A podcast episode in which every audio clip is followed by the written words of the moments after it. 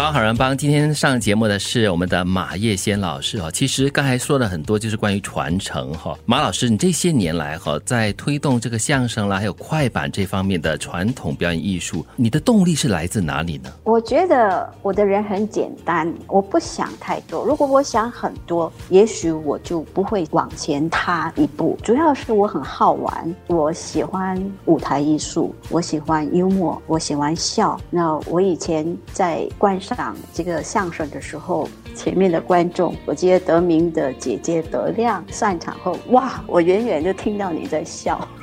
大声，所以我很爱相声，很爱很爱相声，那就觉得很可惜，为什么我们新加坡没有自己的相声？那所以我就想有这个激动了，那就在一九九六年吧，我就请杨世斌老师、黄家强老师说到少儿组来，我们来发展我们的相声教学系统，我们就从那边开始，就是爱，就是很简单的，真的。如果大家工作很辛苦，我还是告诉大家，如果你没有那个热爱的话，你就别做，去找你很热爱的东西做，你。会忘掉，那就是工作。它再难再苦，其实你都不觉得怎么样。而且我觉得这二十多三十年来，叶先很努力的在培育一批又一批、一代又一代的幼苗。所以基本上这个人力资源有了，只差可能更专的人来给这些幼苗，让他们长得更加的茂盛，更加的强大。是的，说到苗子哈，以前的苗子，我们在电台的苗子有得名啊、杰奇啊。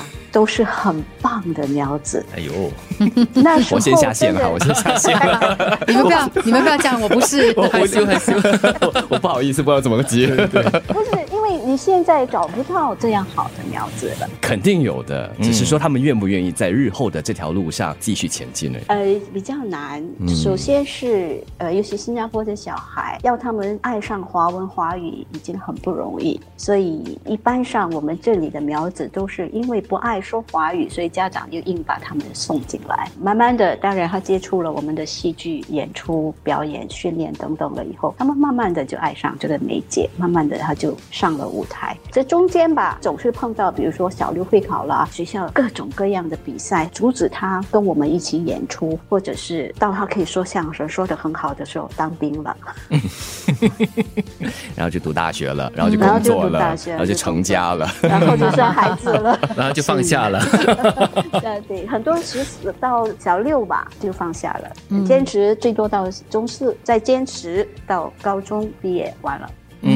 嗯，当然，我们现在目前还是有，好像最近刚刚拜师的魏艺兴，他就是现在还在读书，但是他还是在坚持，所以是很少，但是还是苗子。我们不要去看我们没有的，我们就看我们手上所有的。我在想，这也是你在这么多年来推动艺术表演的其中一大挑战哈。虽然人不多，但是还是有，就珍惜手上有的这些苗子。还有其他这些年来这条路上所呃必须经历跨过的一些障碍或挑战吗？说。实在，主要还是人才。以前我们要，比如说表演演个舞台剧，找人写剧本很难啊，没人觉得呃儿童剧是可以发展的一条路。后来我们试着，我们就自己写，慢慢的学会了写，学会了舞台，掌握了这个技巧以后，我们现在我们有七八个可以写相声的。所以呃，如果你说挑战的话，我们新加坡的华文水平要 不断提高啊。因为比如说我们写一个剧本，我们总是。要写观众水平能够听得懂的，有些很漂亮的台词你得放弃，很妙的词汇你有时也得放弃，因为他听不懂。所以有时候相声里头的节奏啊，它是讲节奏，就像你们广播这样讲节奏，对不对？对。但是当你一担心说啊，观众可能或者听众可能这句话听不懂的时候，你要加以解释。当你加以解释的时候，整个的流畅跟节奏，嗯，就受到影响了。